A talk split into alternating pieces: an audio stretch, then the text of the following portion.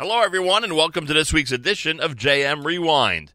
JM Rewind gives us a chance to check out some of the recent interviews and guests that took place uh, during JM in the AM. We'll start with Dr. David Rosmarin. He is the director of the Center for Anxiety and had some interesting tips and suggestions to keep in mind as the holiday of Pesach fast approaches. Dr. David Rosmarin Center for Anxiety on this edition of JM Rewind here at the Nachum Segal Network. Well, our friends at the Center for Anxiety, and you know they have uh, multiple locations Bedford Avenue in Brooklyn, West 57th Street in Manhattan, Route 59 up in Rockland County, where I would guess they were pummeled with snow yesterday with the reports we're getting from Rockland, and Boston, Massachusetts as well. Anyway, the Center for Anxiety in Brooklyn has announced that this coming Tuesday at 6.30 p.m. at 3692 Bedford Avenue, uh, they will have an interactive workshop discussing social anxiety, the nature of social anxiety, why it's best treated with cognitive behavioral therapy, components of social anxiety treatment, assessment, theoretical models, exposure, and cognitive work, how social anxiety can impede functioning, and how social anxiety can lead to other mental health concerns as well. Center for Anxiety Information is at 1 888 837 7473. 888 837 7473. Uh, email, or I should say, uh, web address, centerforanxiety.org, centerforanxiety.org. Again, that event is Tuesday night, this coming Tuesday night, 6.30 p.m. at their center on Bedford Avenue in Brooklyn, New York. The gentleman who leads the Center for Anxiety is, of course, Dr. David Rosmarin, who's been a guest of ours before, and this is a very interesting time of year to speak to an expert regarding anxiety. Dr. Rosmarin, welcome back to JM and the AM. For having me during the height of anxiety season. so you can confirm what everybody believes that once Purim ends and the anticipation for Pesach is in the air, it is in fact the most anxious time of the Jewish year. In the Jewish world, there is no question. Our phone calls definitely go up this time of year. it is not a myth. I'll tell you, unbelievable. Uh, plus, and, and now we get to add all the other anxiety out there, whether it be the snowstorms and uh, people who are uh, dealing with downed trees and power lines. Not to make light of it, these are serious situations. It only adds to the whole anxiety of the season. You know, I got. I, here's how I'm going to start with you this morning. I need Okay. you, I need you to explain to me a phenomenon that you might or might not be familiar with. Do you know? Okay. Do you know? And this is obviously, you know, just a small sampling. I can't speak for the entire country. But do you know that there is a significant number of people in Israel who stay home for Pesach, but vacation for the week before Pesach? Meaning they literally come back to their home, let's say, for example, this year on Thursday, do B'dikas Chametz, and have the Seder the next night.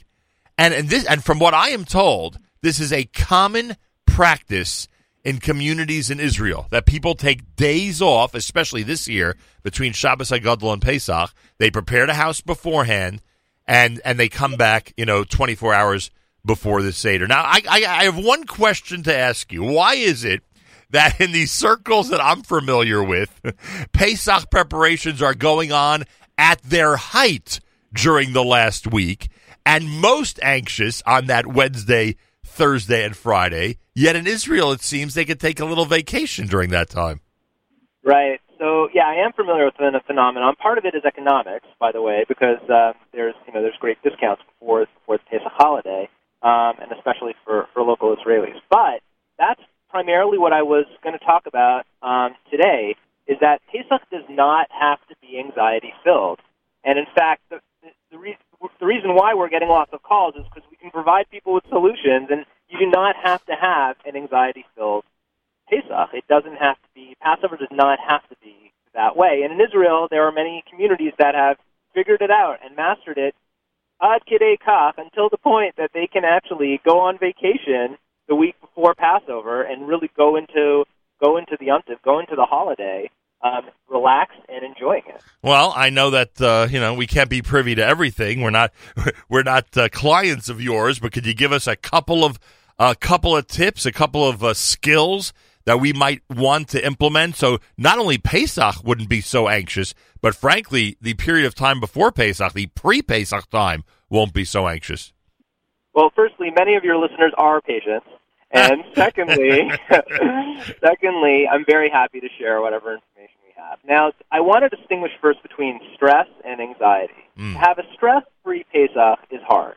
That's difficult because stress, all stress means is that somebody's resources are being tapped by a demand. All it means is that you have a certain set of resources, primarily two are time and money, and those tend to get more tapped during the Pesach holiday during the prep season. Notwithstanding, wow, sorry about the background noise.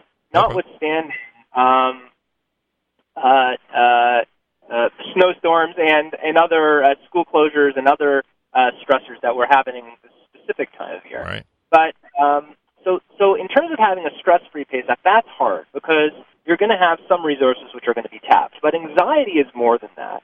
Anxiety is really never necessary for a human being to have because anxiety is when a person is um, experiencing a fear response when they don't need to even though it's it's not really um, there's really nothing to be afraid of, nothing to be anxious or upset about, but the person is getting um, jazzed up. That is anxiety. I, I I don't know why I can't see the distinction, frankly, but Uh, but Well, that's an, that's something we should talk about off the air.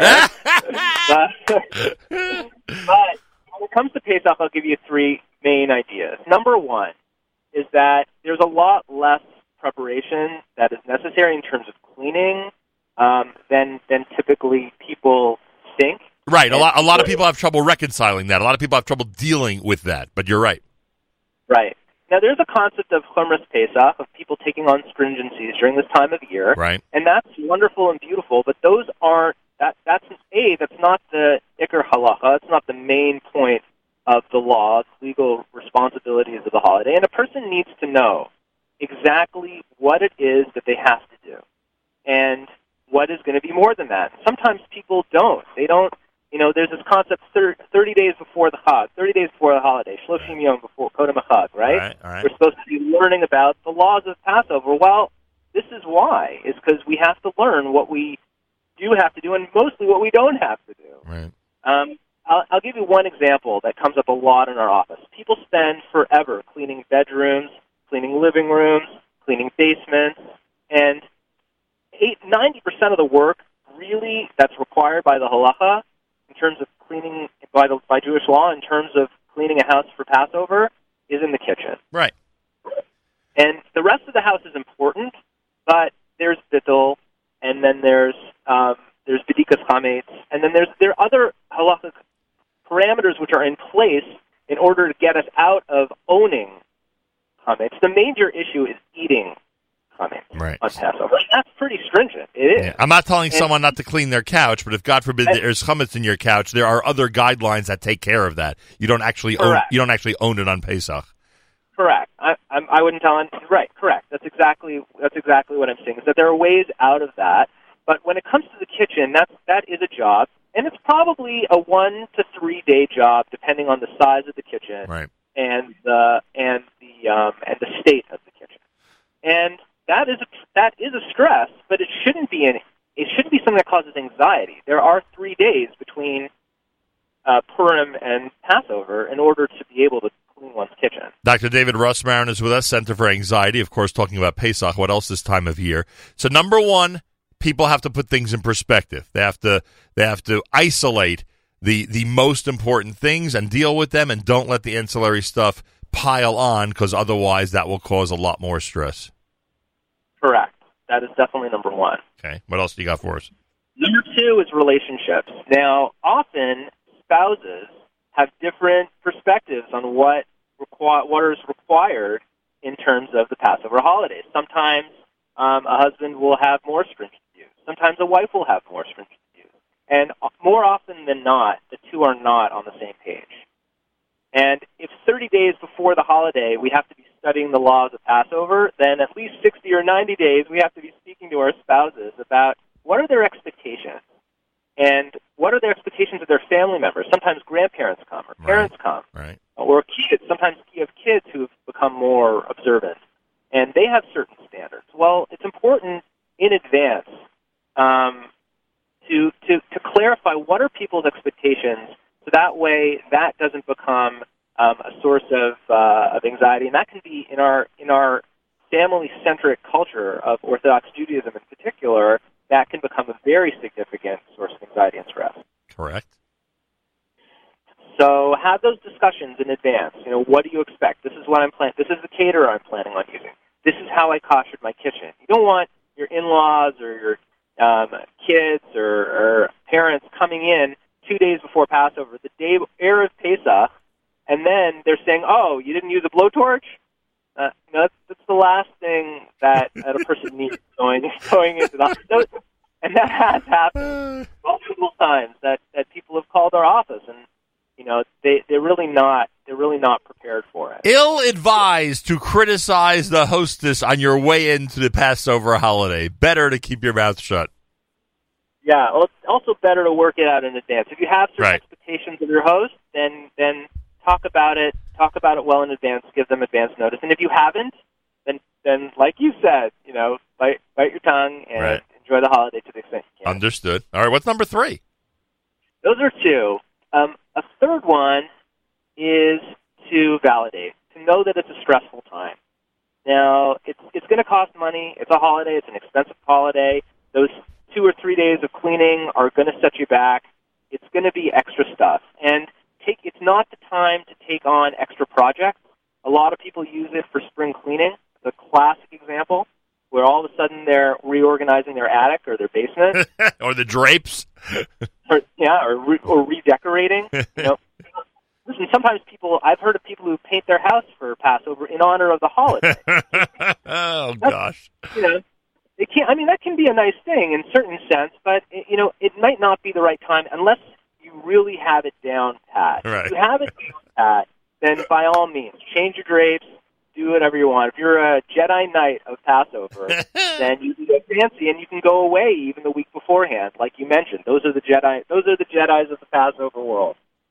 But for the mortals like us, uh, and it's even harder in the United States, I'll add, because we don't have a culture that really slows down on Rosh Chodesh Nisan.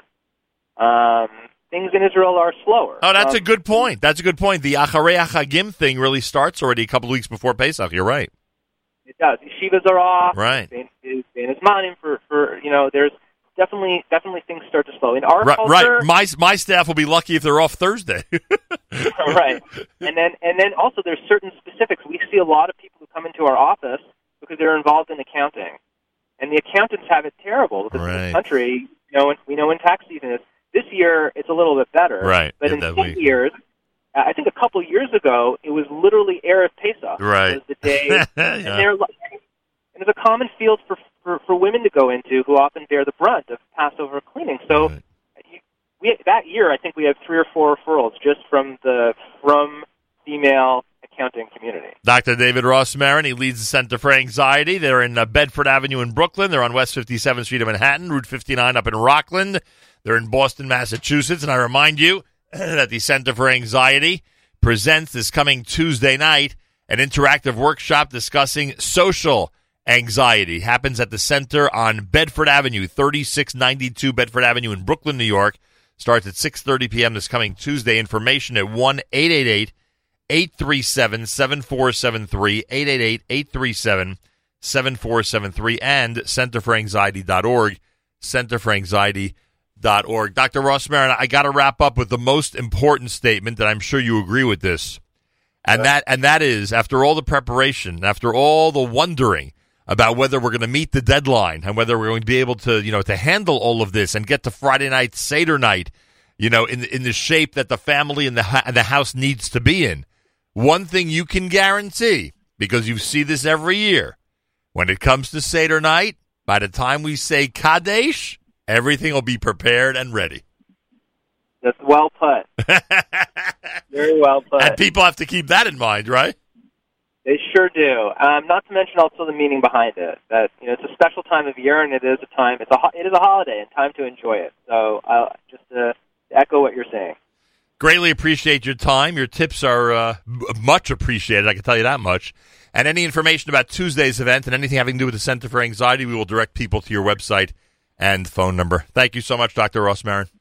Thank you. Have a Chag Kasher V'Sameach. Chag Kasher V'Sameach, or as some are makpid to say, Chag Sameach V'Kasher, because the joy should come first, even before the kashrus stringencies of Passover. That was my conversation with Dr. David Rosmarin of the Center for Anxiety. Uh, a great thrill for us this past Thursday to speak with Pat Boone, the legendary film and um, film star and singer, uh, is heading to Israel during the month of May for a wonderful 70th anniversary celebration at the Caesarea Amphitheater. It is a production in honor of Israel's 70th that will be shown on broadcast channels around the United States. Pat Boone, uh, during a recent visit by telephone to a live lunch with us here at the Nachum Segal Network. Live lunch Thursday here at the Nachum Segal Network. Uh, well, we're counting down to Israel 70. Israel's 70 celebration is 41 days away on the uh, Jewish calendar, and we are counting down, of course. And uh, one of the other people uh, who is counting down to Israel 70 is the legendary Pat Boone. We've been talking about the uh, fact that Pat Boone would join us during this live lunch, and sure enough, he is the living legend who holds the uh, number one ranking of all time for two Billboard charts in the years immediately prior to the British invasion. Only one performer rivaled the chart dominance of Elvis Presley, and that was Pat Boone. Pat is the uh, number 10 all time top recording artist with over 45 million records sold he will present a once in a lifetime television event special, the 70th anniversary of Israel concert and television special presented by Pat Boone and Friends. The event will be taped at the Caesarea Amphitheater, which we know very well, on May the 13th. And he'll be joined by the Jerusalem Symphony Orchestra, many celebrities, political dignitaries, and more. We're going to play this for a moment and then introduce our special guest here at the live lunch. This brave, this ancient land to me, and when the morning sun reveals the hills and plains, then I see a land where children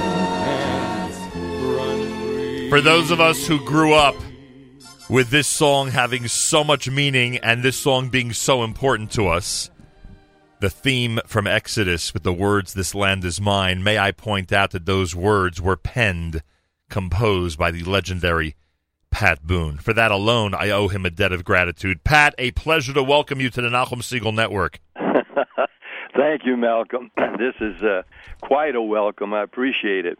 I mean, uh, th- that that song is legendary, and you can imagine, you know, Jewish kid growing up with tremendous connections to the state of Israel, how important a song that was uh, to to my entire generation. You know, um, it's seventy years, as we said. We're counting down. I know you're counting down. It's seventy years. D- do you remember that day? Do you remember how significant a historic day that was back in 1948? I really don't, Malcolm, because uh, I was born in 1934 so that was that means I was about uh, 14 years old, and even though I was steeped in the realization, because my family, my dad a building contractor, and mom a registered nurse, but very practical professions, but our church attendance, our reading the Bible, sometimes in family devotionals and all was just as practical a part of our lives as their businesses. And and uh we knew that the whole Bible that we respected so much and and were building our lives on was written from beginning to end by Jews about Jews and for Jews, and that we Gentiles could get in on it only through our acceptance of the Jewish Messiah, as we believe that Jesus was, and and so we identified totally with everything uh, concerning Israel, but but you know when you're 13 or 14 you may not be aware of, of world happenings right and i don't honestly i don't remember the media taking enough interest in this situation. I know it was a matter of great discussion and controversy at the White House at the time. I mean, I've learned that since when Right. Harry Truman was being beseeched by all everybody around him, all of his advisors, not to uh, support this this maverick state of Israel, instead to uh, to side with the Arab uh, forces and and um, and and organizations and states, because to to recognize Israel in their midst would be uh, counterproductive to what they thought American interests were. But Truman, and I've learned this since, he had his his old haberdashery partner Yep. who came in to see him, and they they closed the door in the Oval Office, and his old buddy, um, uh, I haven't uh, forgotten his name for the I'll, moment. I'll look it up, but I know who you mean, right? Yeah, and he they sat there for an hour, and he, he reminded Truman of what they, they must have talked about in the years they were together in their store in Kansas City. That uh, that God's hand was on the Jewish people. Yeah, it was- purposes. It was Eddie Jacobson. That's who it is. Eddie Jacobson, Right. that's it. Right. And when the door opened to the Oval Office, Truman said, "The U.S. is siding Right. with Israel. We recognize the new state." Well, Pat, Well- I, Pat, I guess you'd agree after uh, uh, the, the career you've had. It's not it's not what you know, it's who you know, right? well, that has a lot to do with it, of course. And of course, when I when I agree to that, the who I know is the God of the Bible. right. And uh, and you know, I I know that sounds, you know, to some people super religious. To me, it's not. Right. I gotta, I, gotta ask you. In the intro, you mentioned about the devotion that you and your family had, uh, the recognition, the Jewish Bible, etc. Is it any different seventy years later? Would Would you say that the the religious community you come from is essentially just as dedicated with the same devotion to Israel they were back then? I say increasingly yes. Now that's not everybody, of course. Hardly anything is everybody, Right. but but there is and has been for the last decade or so a growing awakening and revelation and understanding on the part of evangelical Christians, and that's the majority. That's the largest section of what we call Christianity in, in America are evangelical Christians because that means we believe what we believe so strongly that we want to share it with everybody. Hmm. Not that everybody will accept it, Understood. but but Israel and Netanyahu, who I know very well, knows and has said to me several times, we know evangelical Christians are our best supporters in the world. And when I you, you I'm so glad you played some of the song Exodus because when I was in Israel with my wife a couple years three three years ago with Mike Huckabee on a tour and we went to Yad Vashem. Of course, we'd been there before, and we we did not go through it again. It's too harrowing. It's too. Everybody needs to go through once, but you probably won't want to go through more than once because it's to, to understand and to see in front of your eyes the bestiality that human beings are capable of is, you know, you just don't want to have to cope with it again. You recognize it. So we were waiting for the tour group to come through, and Shaya Ben Yehuda, the director of the Yad Vashem, uh, came to to see me. Uh, walked up, and and this big burly fella with tears in his eyes, he said, "You don't know what those words you wrote to Oh. Exodus mean to us here." I'm telling you, I, like I said at the top of this uh, conversation, it's just it's just so meaningful. Well, Uh, then he said to me, "You must have, you must have written those words on something uh, in the beginning." And he said, w- w- "Would you be willing to let us have whatever you wrote those words on here when you're through with it, when you leave this earth?" And I said, "You can have it now, Shia. However." I need to let you know I wrote those words on the back of a Christmas card. and, he, and he and he said, "So much the better." because we it. know that that evangelical Christians, not all Christians, but the majority evangelical Christians are our strongest supporters. And so I a year later I was back there. I brought the Christmas card on on the back of which I had written those words like I was taking dictation in about 30 minutes while I was listening to the Ferrante and Teicher instrumental piano record. And uh and I, I it was framed and I handed it gave it to them at Yad Vashem in a ceremony with military political people and I've got a lot of wonderful pictures of that day. Unbelievable. And now he's put that that card framed on the wall of the righteous Gentile at Yad Vashem. wow. Now, to me, for a Gentile kid, you know, going back to my growing up days in Nashville, knowing that everything I believed to this moment holds sacred comes right out of Judaism, comes right out of God's dealings with His chosen people. Uh, he chose them to be examples of His blessings and and and what relationship with God could be.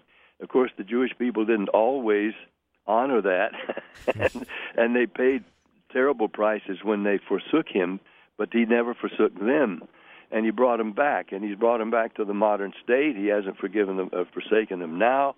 Nobody's going to drive the Jews out of uh, Israel, and Trump uh, recognizing Jerusalem and, and placing our embassy there in Jerusalem is a very brave thing to do because, of course, he has the same opposition, even more, uh, and not even the respect that Harry Truman had when he was president. But to make that statement, and when we're there on our tour that I'm hosting, it was designed specifically to to be there on uh, May 14th of this year, uh, when the uh, when the celebration really takes place of the 70th anniversary, and on that day, it looks like President Trump may come and be there for the dedication of the U.S. Embassy in Jerusalem. It's unbelievable. Just to clear things up for our listeners, the reason we're counting down 41 days is because that's on the Jewish calendar. April the 19th would be the anniversary.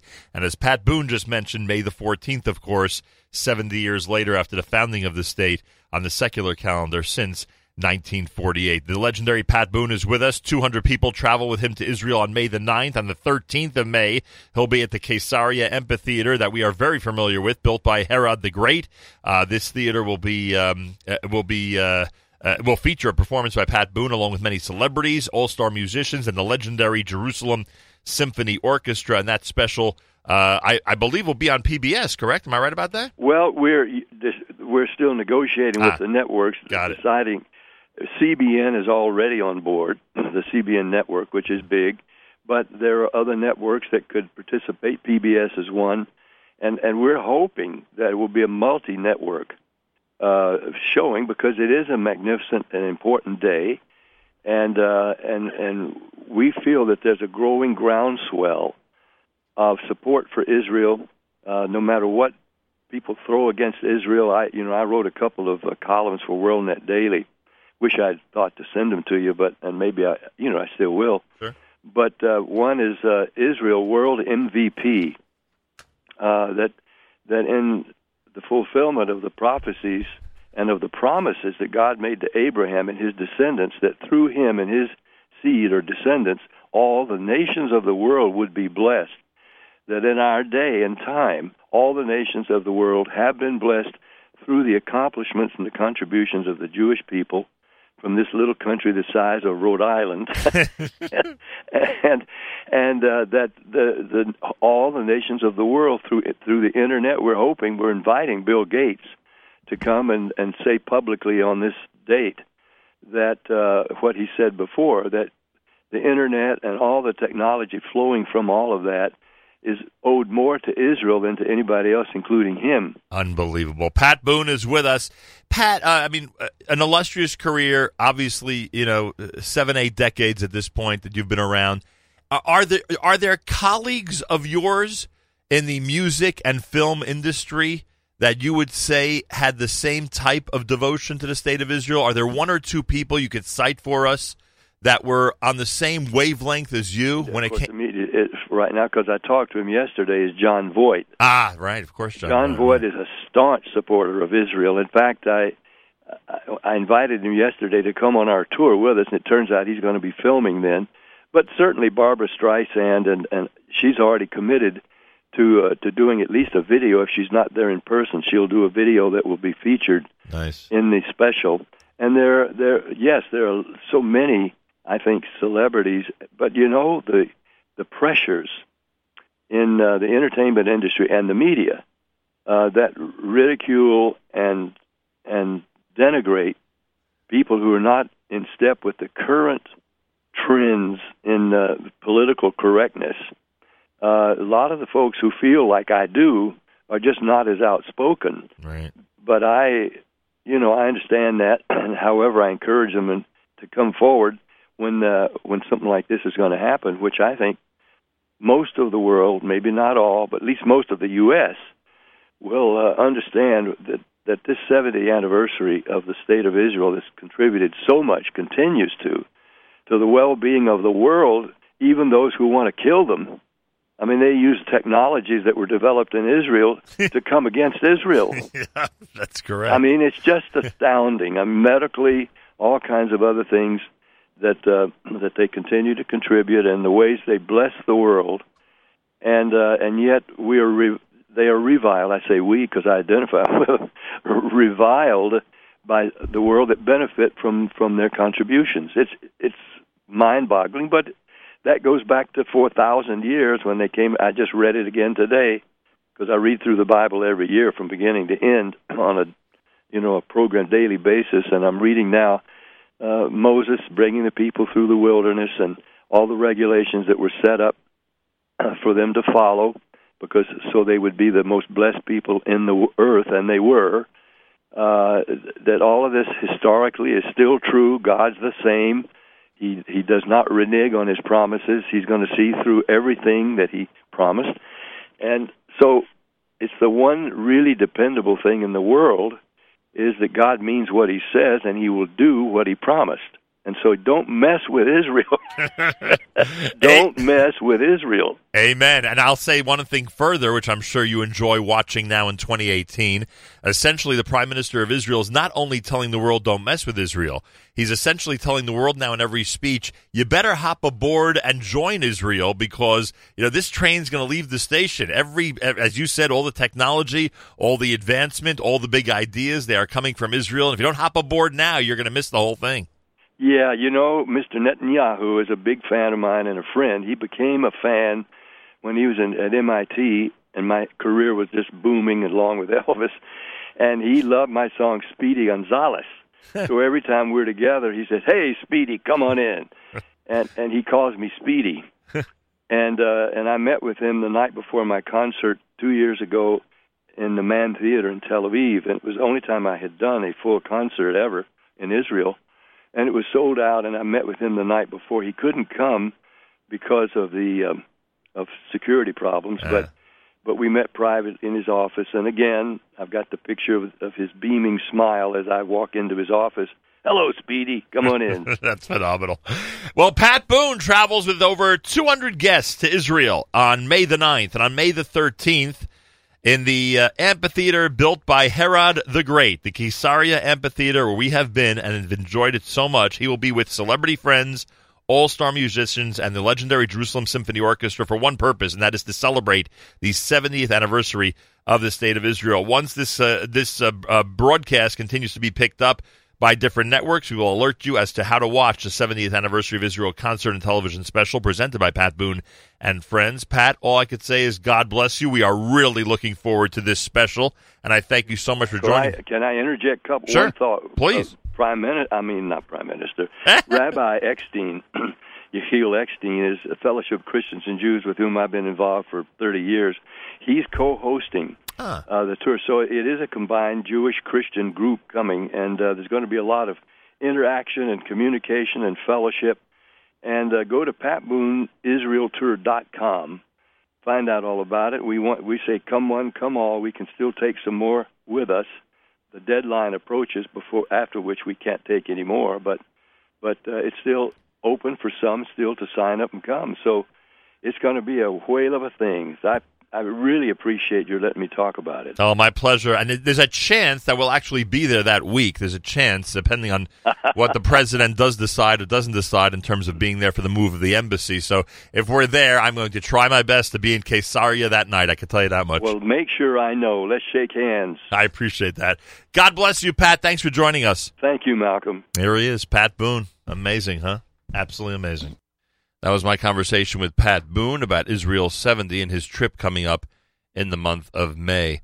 Um, April the 29th, Torah New York is taking place at Citi Field in Queens, New York, under the auspices of the OU. Moishe Bane, the national president of the OU, joined me to discuss this landmark event that'll feature some amazing speakers and a full day of Torah at Citi Field. Maish Bane, my guest recently on JM in the AM. Here he is on JM Rewind on the Nachum Segal Network. Well, you may recall, uh, you may recall when Maish Bane became president, uh, national president of the OU, the Orthodox Union, uh, which is an amazing organization, and uh, are doing are doing even more amazing now under his leadership.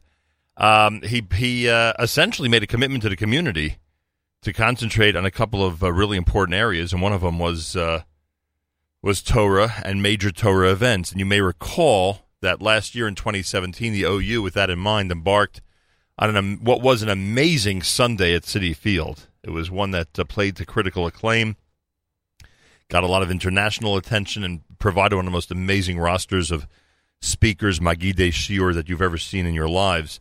Uh, I don't even know. First of all, I'm honored that I believe this is the first time the 2018 program is going to be discussed publicly. I believe this is the first time, so I'm honored um, to do that. That's number one. And I don't even know if the website, uh, which I was privy to this morning, I was, I was, able to see.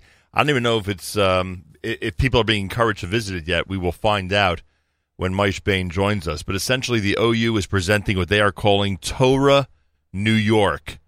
Torah New York, and it is as vast a an event topic as it sounds. Uh, indoors at Citi Field on the uh, day of Sunday, April the 29th. Sunday, April the 29th. That is the day you want to now circle on your calendar, block out on your smartphone calendar so that you can be there at Citi Field when uh, an amazing roster of speakers and Magidei Shiur are going to be taking part in a program that begins early in the morning and goes all day long. National President of the Orthodox Union, Maish Bane, is with us live via telephone. A pleasure to welcome you back to JM in the AM. Malcolm, it's always great to speak with you. You know, it's funny, but when you first came on after becoming president, and we know how important this whole area – of increasing uh, Torah study and the awareness, the publicity of Torah in the national Jewish community. We know how important it is to you, and and then to see this whole thing come to fruition in what was an amazing event last year, and we're wondering. Can one top that? Can can it get bigger and better and more impressive? And I have seen, as I mentioned, uh, the website that has been created uh, to talk about this Torah New York event. And in fact, you've done just that. I mean, it is such an impressive roster of people from all around the world who are going to be providing an incredible day of Torah for the uh, the community. And uh, as I said to you off the air, it's almost unfair because it's impossible for someone to go to all of these shiurim. And I think there are people in this audience, frankly, who want to hear every one of the speakers that you're offering on April the 29th. So it's a good problem to have, huh? it's, it's it's wonderful, and we're so grateful that so many important people, um, both men and women, both uh, Roshei Yeshiva and rabbis of synagogues and other scholars, have agreed to give up their time. Both those who live in the tri-state area, as well as those who live in Canada and California, and a number from Eretz Yisrael, Amazing. who are coming in to share their Torah with our community. Uh, we know what the numbers were like last year. I don't know if it was a surprise to you or not when you saw the response. Uh, can we do even better this year? Do you think we'll attract even more people coming off last year's success? Well, I think there will be, and what we're doing in addition to last year's program, which is not yet on the website, is we're having a, an additional track for high school students, uh, which is going to have specialized programming and, and individualized speakers, and that will add another dimension of population and and providing a Torah opportunity for other parts of our community. And we know how important it is. We always talk about youth getting involved, getting them involved in this project is a great idea. So April the 29th, I believe we are the first first to reveal this news. I'm asking and, and, encouraging everybody to circle the date for Citi Field in Queens, New York. It's indoors, of course, and um, and everyone will be able to participate courtesy of the OU. I, I, can't, I mean, I, I really have this desire, frankly, to read through every single name on here. Do you have the patience for that? Can I do it? I mean, do, do you mind? I, I, have the patience. I hope the community does. Yeah, so do I. But I, I got to go through this list. It is so impressive, and I'll try to do it quickly. But Rabbi Yosef Adler, you, Mr. Maish Bane, Rabbi Dr. Ari Bergman, Rabbi Eliezer Breitowitz, Rabbi Moshe Elefant, Mr. Allen Fagin, Rabbi Menachem Genack, Rabbi Ephraim Goldberg, Mr. Charlie Harary, Rabbi Moshe Hauer, Mrs. Michal Horowitz, Rabbi Yitzchak Israeli, uh, Rabbi Dr. Shnayer Leiman, Senator Joseph Lieberman, Rabbi Eli Mansour, Mrs. Sivan Rahav Meir, what an impressive get that is from Israel, Rabbi Judah Mischel, Rabbi Elazar Muskin, Rabbi Yaakov Neuburger, Rebbitzin Lori Palatnik, Rav Yosef Tzvi Rimon, Rabbi Herschel Schachter, Mrs. Atara Siegel, Rabbi Dr. Adina Shmidman, Rabbi Dr. Avraham Steinberg, Rabbi Steven Weil, Mrs. Esther Wein, Rabbi Moshe Weinberger, Rabbi Dr. Tzvi Hirsch Wein, and Rabbi Mordechai Willig. That is one impressive lineup to say the least. Now, I know there's always themes, and, and, and you specifically and people around you always want to try to concentrate on a couple of themes uh, each and every time you do an event like this. Is there one major theme this time? Are there multiple ones? How's it going to work? Well, there are, there are a number of tracks. The way, the way the shiurim are set up is that there are different tracks. We're having two very focused tracks. We're having one track um, to celebrate the 70th anniversary of Yom Ha'atzmaut, and wow. there are a number of speakers coming in from Israel, as you noted in reciting the list, right. who are going to be speaking about topics that specifically relate to Israel. And there's also going to be a special afternoon track uh, to commemorate the 25, 25th yahrzeit of the Rav, Rav Ber Soloveitchik Zatzal, um, which is also an item that we th- thought was incredibly important to commemorate and recognize. Phenomenal. In addition to that, I have been told that you're going to have an opportunity, you meaning the collective you, will have an opportunity to address some very timely topics. One of them, Jewish politics, moral concerns versus national interests. Obviously, that is something that's been in the news for quite a while. So, some might say forever. Uh, addictions in today's world, halachic and hashkafic perspectives, quality of life as a consideration, halachic determination at the end of life, such an important topic. The Me Too movement through the prism of Megillat Esther that we just read, perfecting or transcending humanity, a debate in Jewish thought, liberty and justice between Pesach and Shavuos, which of course is the period of time that the event's going to be taking place and the convergence of Sephardi and Ashkenazi traditions in contemporary Israel. So many, it's amazing to me how many of these things are topics that have been discussed at Shabbos and Yontif tables recently. Just the Sephardi Ashkenazi tradition, it's something that came up recently in my own life where people were, were, you know, trying to balance and juggle what happens as these families, these true traditions continue to merge, continue to get together. So I think you have chosen an amazing list that really reflects what's happening in Jewry in 2018. And what's really exciting is that all the topics that you mentioned are going to be addressed by individuals in our community who are really leading experts in the field. Mm. For example, Rabbi Weinreb will be addressing the um, halachic and hashkafic implications of addiction, which is obviously an incredibly important issue uh, that faces our community and society at large. Uh, Rabbi Avram Steinberg, who's the, the head of uh, Talmudic Encyclopedia Talmudit, who's been very involved in the medical arena for decades, is going to be addressing quality of life as a factor in end of life issues and the light goes on and on. Rabbi Mansour is going to be uh, addressing the tension between Sephardi and Ashkenazi minhagim that come up in the same community or the same family.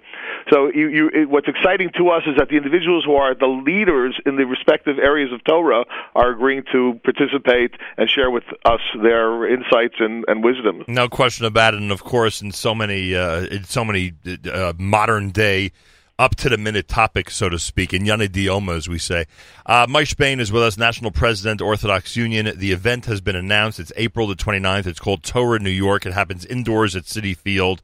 Uh, we will, of course, encourage people to register uh, to make sure to be there. He he announced uh, uh, you announced what I feel is one of the most important things, which I was not aware of before this conversation, and that is that you're inviting high school age children uh, high school age students, I should say, uh, to participate in what will be a formal separate track, not just to come and open it up to them, but you're literally catering to them with a formal separate track to try to encourage all this. And it brings me back again to what I said earlier in this conversation. Uh, you've always felt, and you've made it publicly known, that the more we can increase awareness of Torah and Torah study in our community in all ages, in all age groups, the better off we are. Could you expound on that for a moment? Could you just tell us from your perspective why Torah is such an important, and, and, and even if it's just an, a slight increase for everybody in our community, why it is such an important element in the growth of our community.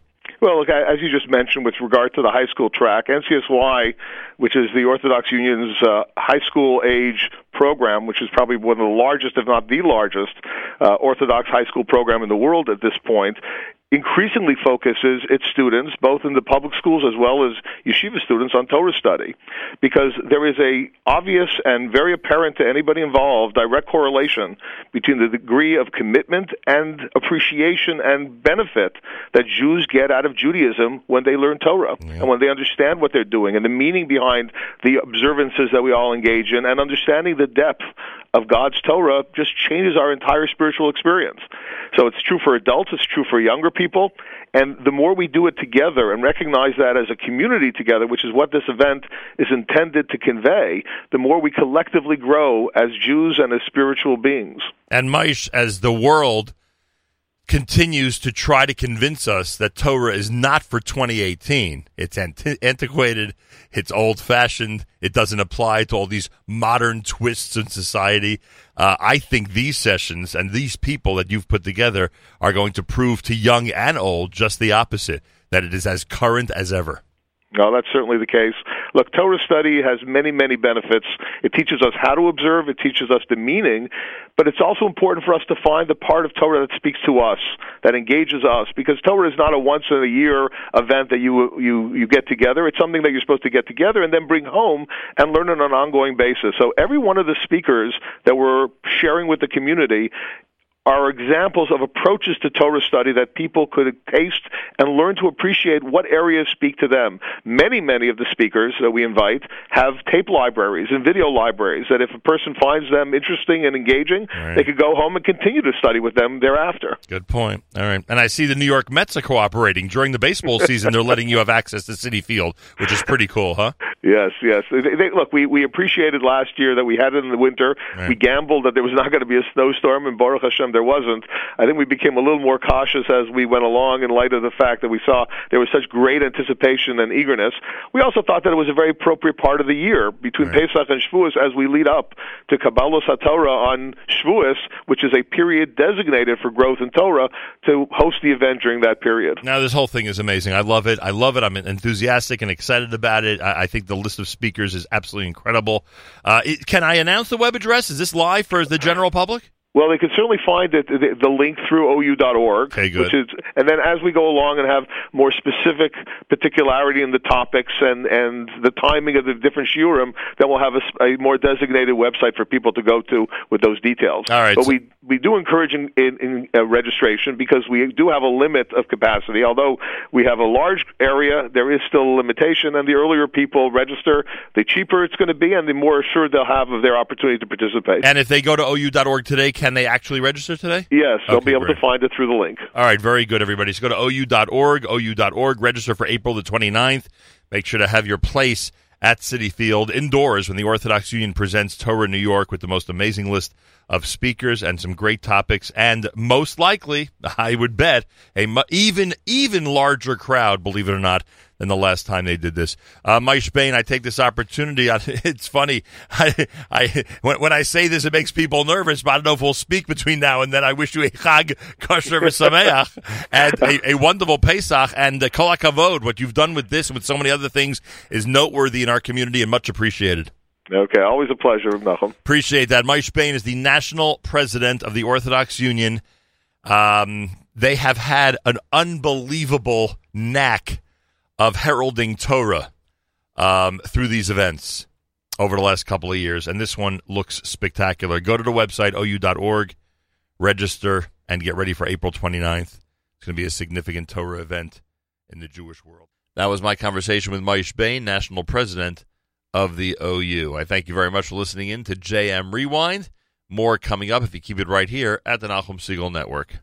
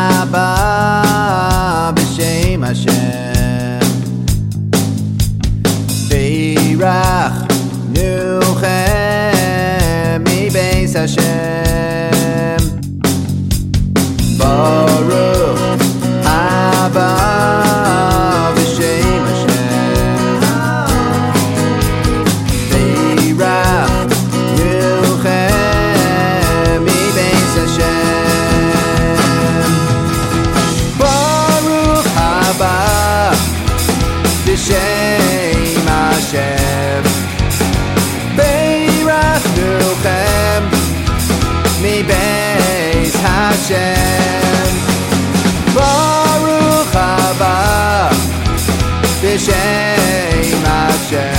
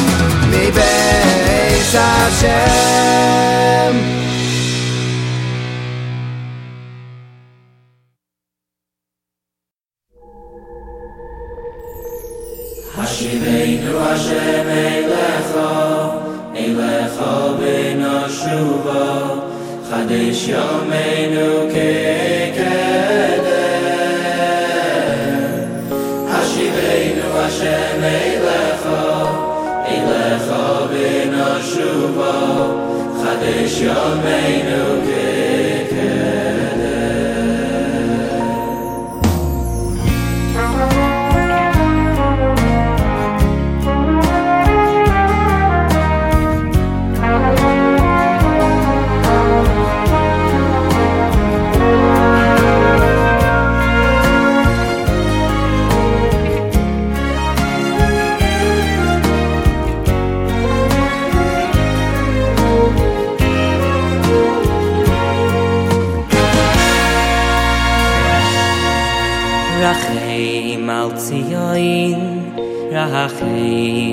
ציוי כי היא בייס חיינו כי היא בייס חיינו וללוב אז נפש תוישיה תוישיה במהירו ויומנו רחם על ציוי רחם על ציוי כי היא בייס חיינו.